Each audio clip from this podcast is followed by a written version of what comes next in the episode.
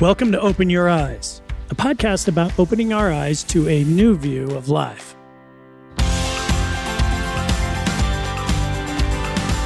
I'm thrilled you joined us today.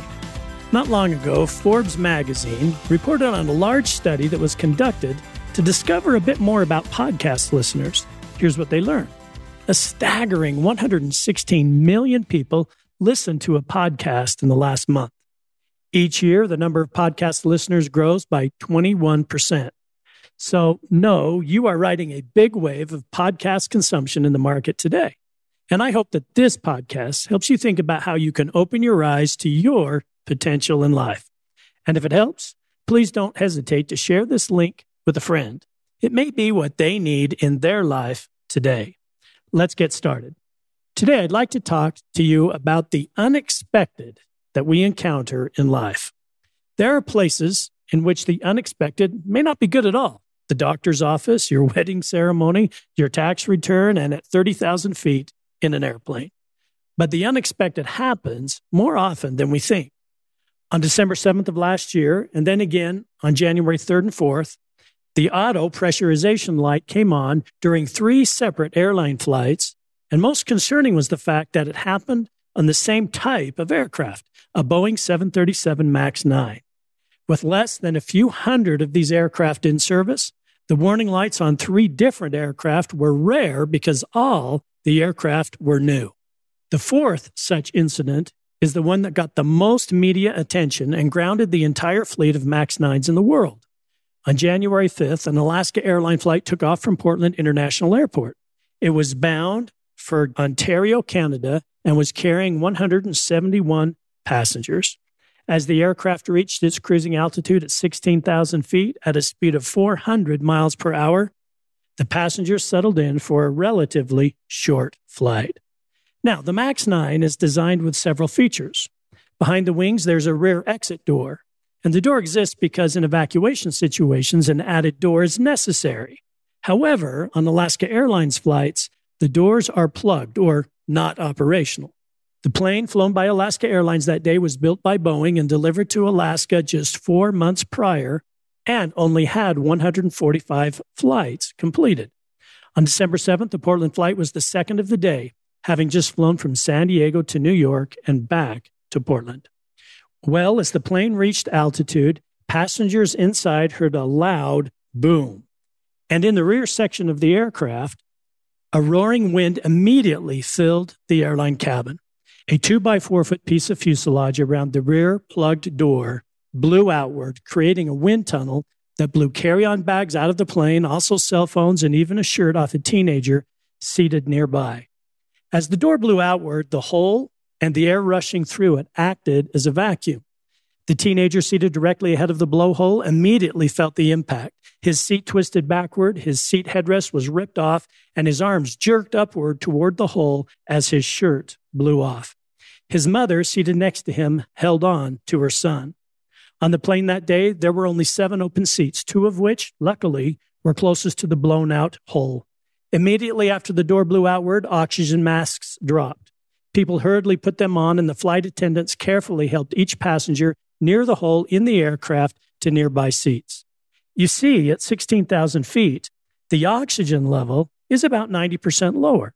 That's why planes are pressurized before they pass higher than 8,000 feet.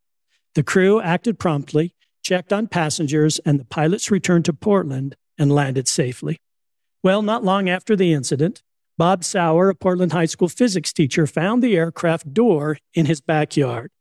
Days later, United Airlines and Alaska Airlines said they inspected doors of other MAX 9 planes in their fleet and found loose bolts on the doors. As of today, 170 other MAX 9 planes have been grounded. Now, you can imagine being on a plane, seated next to the door, when unexpectedly the door flies away and everything around you is being sucked out of the airplane. No warning, no chance to prepare, just an unexpected event that changed everything for the passengers that day. Now, in your life and mine, we may not have doors disappearing, but figuratively, doors open and close in our lives all the time, unexpected doors. Our household income changes, jobs change, economies change, health, mood, relationships, and a host of other things can change unexpectedly.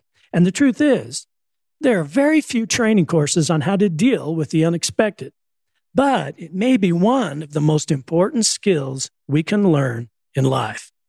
No doubt in your life now and in the past and in the future, the unexpected will happen. You've all had it at one time or another. I had an accident that changed my health for my entire life. I had a fantastic job only to come to work one day and learn the company was purchased and the new owner wasn't keeping any employees. I've had someone close to me pass on suddenly. And life seems to give us situations and circumstances when we don't expect them. And this changes our path, forces us to turn left when we thought we were turning right. A.J. Cronin wrote, Life is no straight and easy corridor along which we travel free and unhampered, but a maze of passages through which we must seek our way, lost and confused sometimes, now and again, checked in a blind alley. But always, if we have faith, a door will open for us, not perhaps one that we ourselves would ever thought of, but one that will ultimately prove good for us. And I've learned sometimes the unexpected is given to us to help us learn and to bring us a bit closer to who we're meant to be. So, how do we face, deal with, and thrive from and during the unexpected? And when we look for the door in the midst of change, if we find it, we can deal with that change better. I don't know if you've ever jumped out of an airplane, but free falling through the air is ranked as one of the top 10 adventures in a lifetime.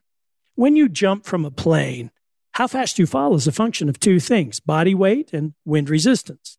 And if you minimize wind resistance and position yourself in a head down position as you free fall, you will likely reach speeds of 240 miles per hour. If you fall belly down with your arms out, you actually slow your fall to around 120 miles per hour.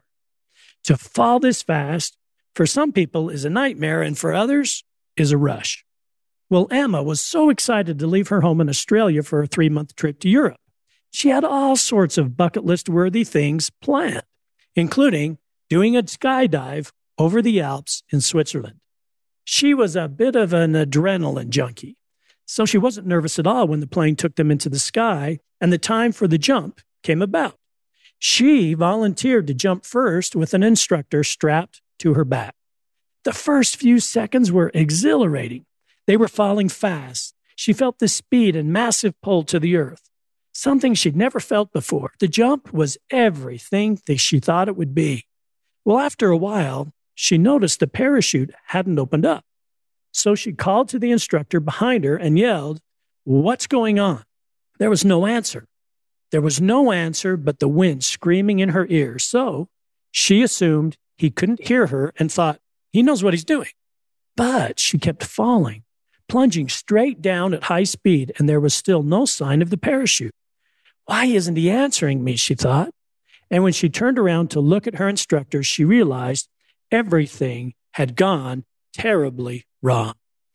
What she saw was that both the parachute and the reserve chute had been deployed. Both were tangled and had collapsed. They had not expanded or slowing their descent at all. The emergency chute was actually the parachute from her backpack. And when it was deployed, the cords had become tangled and wrapped around the instructor's neck and strangled him unconscious. Well, Emma panicked. She didn't know what to do.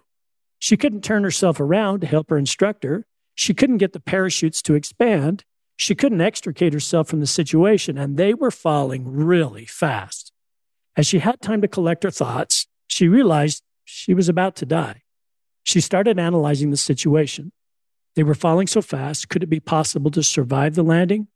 She thought, I really don't want to die. Then she had a moment of calm. She thought, until that moment, I had never really appreciated my life. I had just taken it for granted. She said when she had this thought, everything slowed down a bit.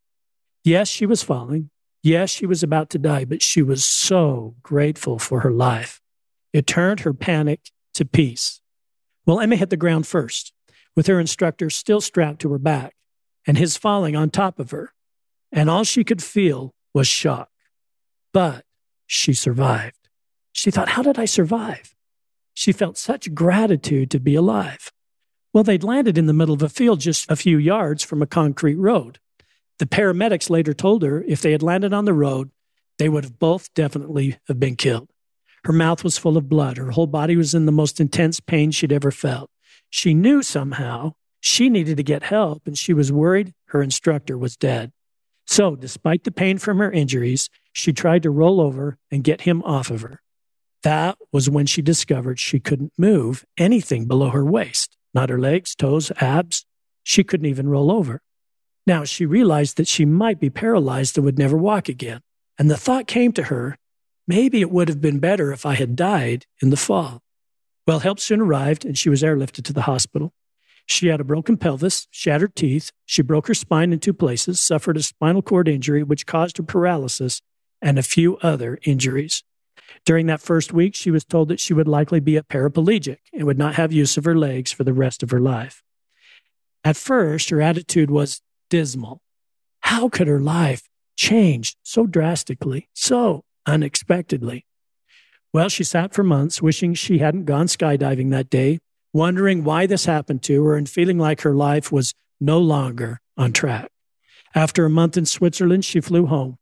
And over the course of the next year, she started moving her feet, then knees, then legs. Today, she walks with a noticeable limp. She still has a little feeling in her legs or pelvic region, and she has no bladder control. She's often embarrassed because of it. She says she misses having a body that works the way she wants it to work, but she remembers so many positives. The feeling she had when falling, of how much she valued her life, the first day she walked, and the fact that she now views her body so much differently. It's no longer something that defines her image, but rather a tool for her to live and enjoy life. In the end, she says, if you're going to go through a traumatic time and it feels like your world is ending, there is hope. Your worst moment could end up becoming the beginning of the most incredible journey of your life if you let it. Don't let things just happen. You have to make them happen. And that's what people tend to forget. You are always responsible for writing the rest of your story. Now, I'm sure all of us, while not experiencing skydiving falls, have had unexpected falls in our own life. I have. I've broken many of the same bones as Emma. I've made mistakes, let myself down, let others down, and been paralyzed at times mentally and emotionally. And I know almost everyone listening to this podcast today has had similar falls. We all fall. We all fail. We're all handed unexpected circumstances in life. Sometimes they're beyond our control. And we all make mistakes, sometimes serious mistakes. And when we do, much of the time, we torment ourselves thinking, why did I do that? Or I wish that hadn't happened. It's a normal and reasonable reaction. But what I've learned is that Emma is right. There are positives, things we can learn from the most unexpected things in life. And while the story we're writing in our life no longer follows the same plot, the sooner we close that chapter, the sooner we can focus on writing the rest of our story, the better. For years, I led a small team that was growing a business internationally. We made a lot of mistakes. Sometimes we weren't aware of regulatory matters or made mistakes in communication or other things. When we realized the predicament we were in and that it would take a lot of work and we had to figure out new solutions or whatever the difficult road was ahead, I would tell my team the only way through it is through it, meaning there's no other path but through the pain. And it became a bit of a mantra for us. The only way through it is through it. And when the unexpected happens and you come to this realization, it relieves you of so much baggage. You can stop blaming yourself or others for the circumstances in which you find yourself, and you can stop reliving your decision making, and you can accept the fact that you are where you are. This is turning the page on your chapter in life. And it's sometimes very hard to do. And what is most hard is this over the months or years that we have lived unable to turn the page and move on, we've created thought patterns in our head. These are patterns of thinking in which we relive our fall, blame ourselves or others, and create this circular loop to which we return in times of stress or quiet or whatever triggers our thinking. And we must learn to break with and from these thinking patterns and close that chapter in our lives. This is where your belief window can change your life. Remember, a belief window is the lens through which we've been viewing ourselves in our world. And we all have a belief window. It is a proven research based fact that we have formed a lens that takes the world and creates the thought patterns that we're thinking. And we can take the lens or glass out of our window and replace it with another different way of thinking. And here's how you do that fully accept where you are and what you are. And that doesn't mean that where you are is where you'll stay or who you are is what you'll become, but it is where you are today. And perhaps while different than what you expected, you may be in the circumstances you are for a reason. One author wrote, One day after my own divorce, I was walking the beach when my thoughts wandered to the question, How did my life get so off track? It was at that moment I realized my life wasn't off track at all. I was exactly where I needed to be at this time in my life. Now, for many of you, maybe one of the unexpected things to come along is a change in your business or the team you lead. It could be your family or the team you lead there.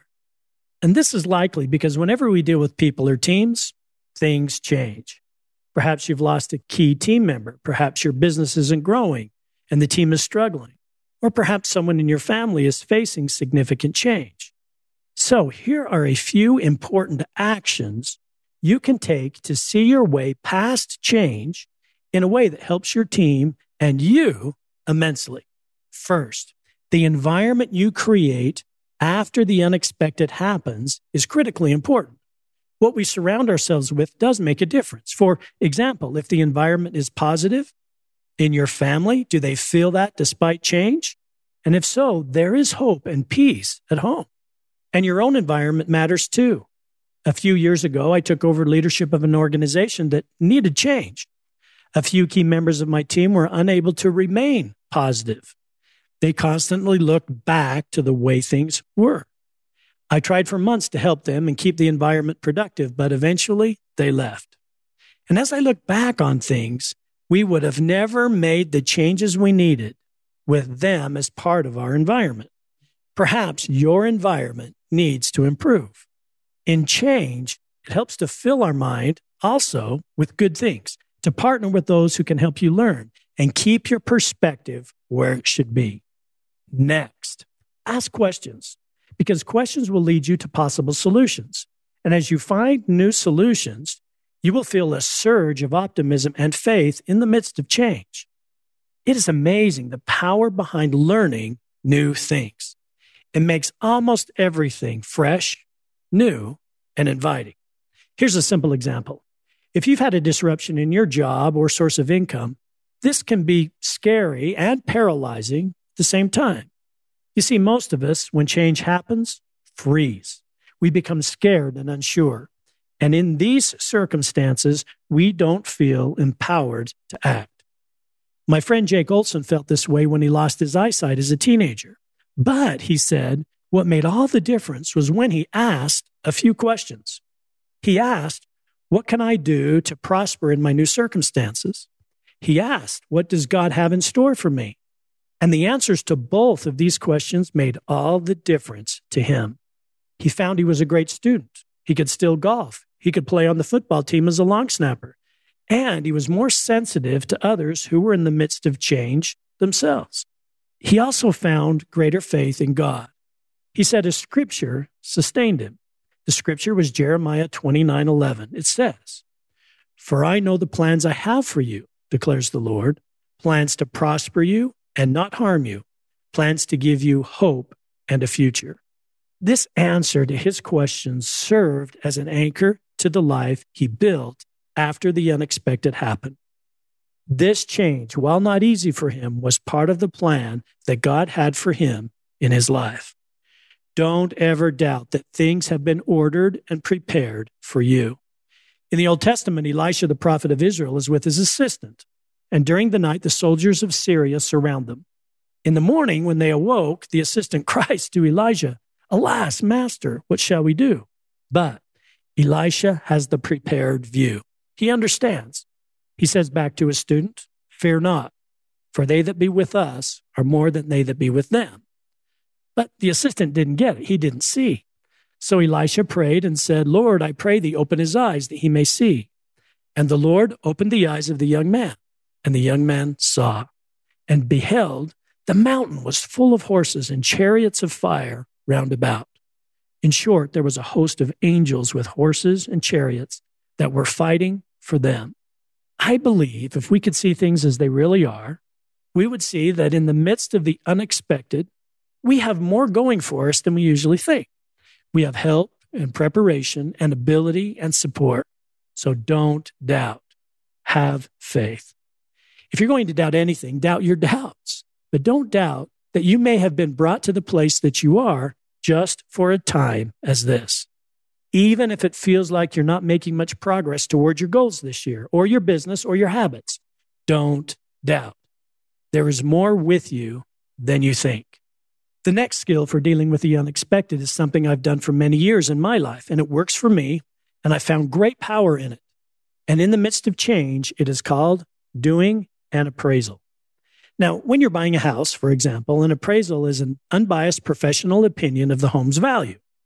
The appraisal is used to determine whether the home's price is appropriate given the home's condition, location, and features.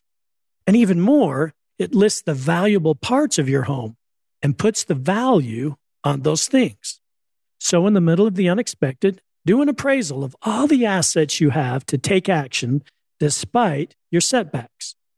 So, right now, you're listening to this podcast. Think about the unexpected thing that has either happened or is happening in your life. Right now, think about the way you are prepared for your challenges at hand. Really, just take a minute and list the ways you're prepared. Do an appraisal. I mean, really think about it.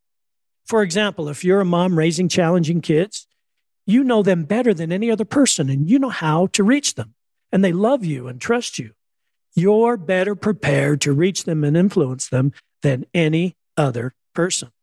If your business is slowed, you have assets.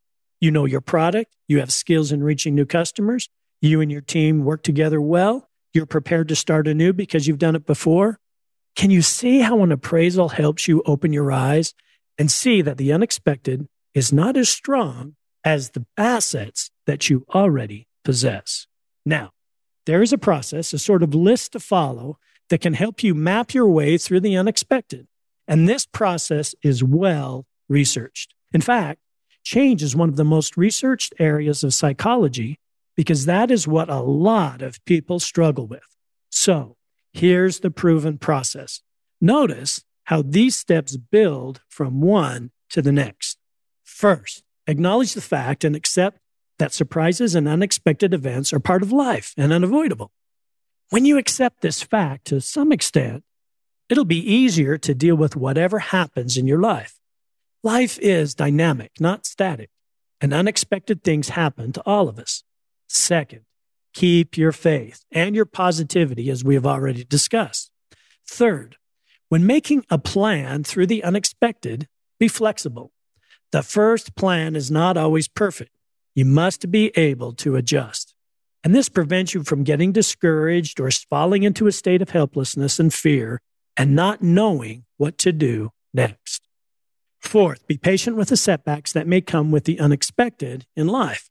For example, if your business has experienced the unexpected, it's likely that the bad news isn't over. So, some more unexpected things may happen. But also expect that if you remain consistent in doing the right activities, while it might take a bit longer than you think, you can reach your end goal. Fifth, all solutions to the unexpected don't have to be big.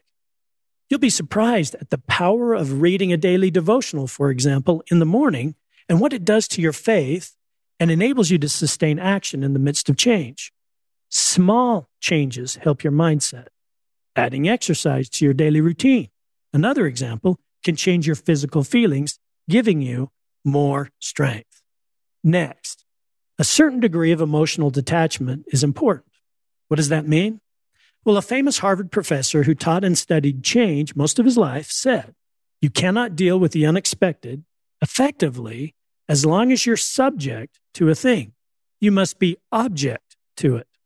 And when you're object to it, like a camera looking at yourself, when you take a step back from the problems and the surprises and the unexpected events, you tend to be less affected by them.